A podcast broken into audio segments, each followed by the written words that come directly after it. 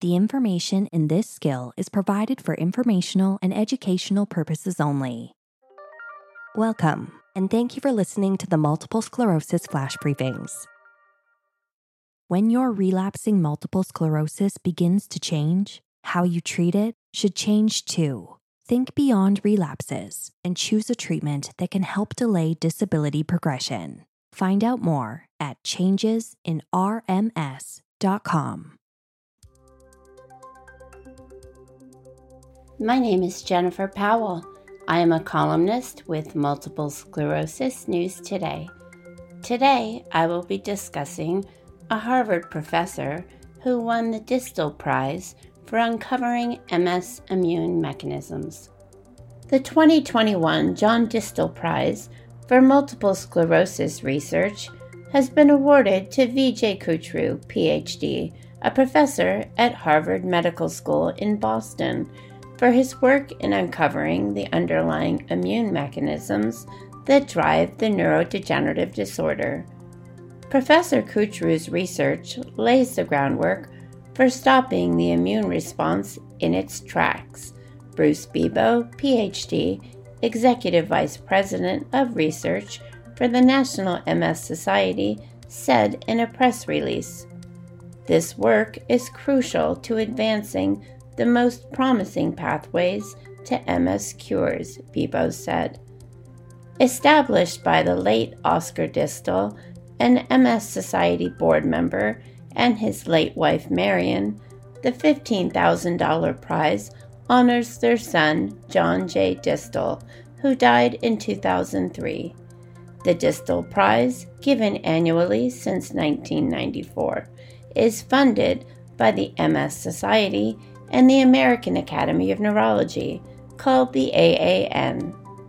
His research has focused on the immune responses that cause damage to the myelin sheath, the fatty coating on nerve fibers that helps neurons send signals more efficiently in the brain and the spinal cord. This damage is the main cause of MS and leads to a variety of symptoms. Kuchroo and his team have shown how specific myelin proteins are targeted by the immune system. The researcher developed a mouse model showing that a protein called myelin oligodendrocyte glycoprotein triggers inflammation in the optic nerve, a common first symptom in MS patients. He also identified a molecule known as TIM3 on the surface of immune T cells that helps distinguish between inflammatory and regulatory T cells. Indeed, Kuchroo found the entire TIM family of genes, which are essential in regulating immune responses. The investigator has also provided targets for the development of immune modulating therapies. This was done by defining how the activation of T cells drives the immune response in MS and determining the specific immune signaling proteins involved. Under his guidance, this work was translated into studies involving MS patients. Professor Kuchroo is a pioneer in the field of T cell biology and CNS autoimmunity as it relates to MS, said Howard Weiner, MD, of Harvard Medical School, a 2007 Dystel Prize recipient. Weiner nominated Kuchroo for this year's prize. The immune system and autoimmunity are at the heart of MS. Kuchroo's work has had a major impact and has opened up pathways that will lead to better treatment and ultimately a cure for MS. The Kuchroo team has also examined the role of antibody producing immune B cells in MS and found a molecule on their surface that regulates tissue inflammation. This finding is now being investigated in patients. I am thrilled to receive the Dystel Prize for the work we did on multiple sclerosis, Kuchroo said. We generated a number of animal models for the disease, and these models are used world over in the laboratories doing MS research. I launched my career with a pilot grant from the National MS Society, and I am grateful to the Society for their continued support, Kuchroo concluded. Coming up next, perspectives from MS News Today columnist Ed Tobias. You always do what you can to keep your relapsing multiple sclerosis in check. But if your relapsing MS is starting to change, it can affect your mind and body in new and different ways. So it's important to choose a treatment that goes beyond relapses, one that can help you stay ahead of disability progression. Take charge of your relapsing multiple sclerosis. Learn more at changesinrms.com. Hi, I'm Price Woolridge. As a rare neuromuscular disorder patient myself, I enjoy reading the column by Ed Tobias, MS Wire. When an unexpected driving test causes a pseudo flare.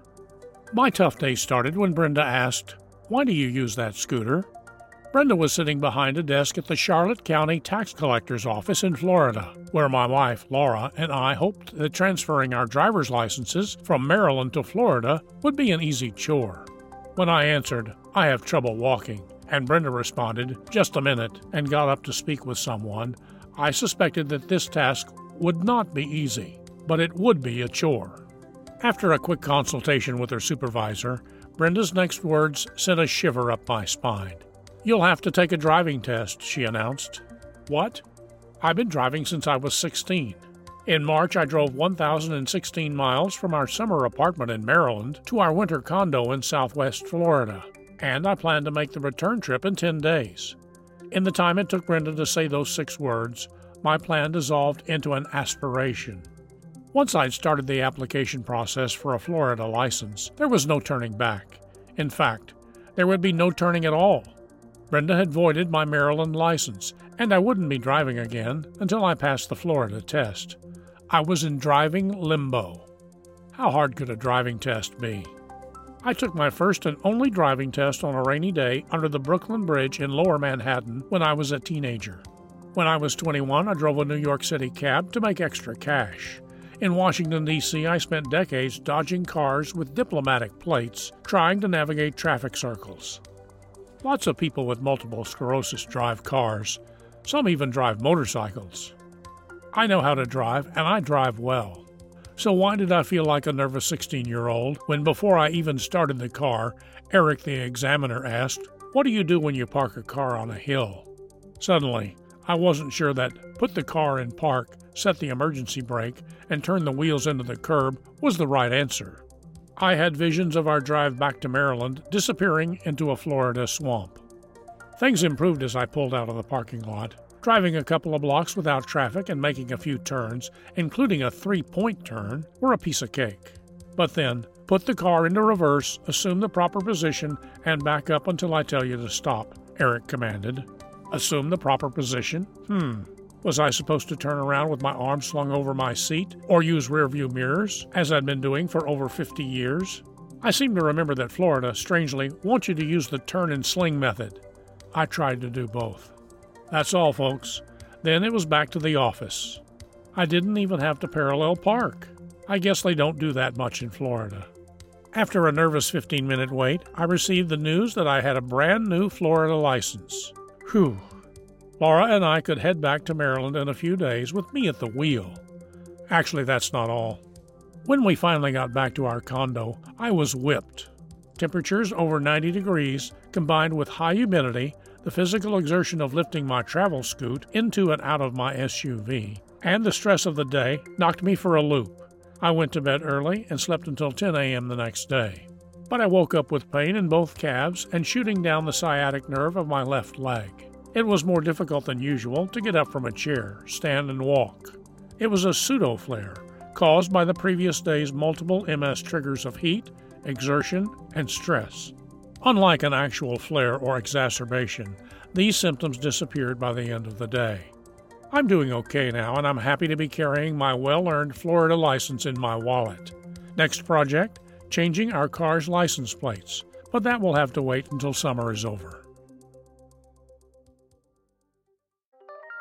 The information in our flash briefings and podcasts are provided for informational and educational purposes only.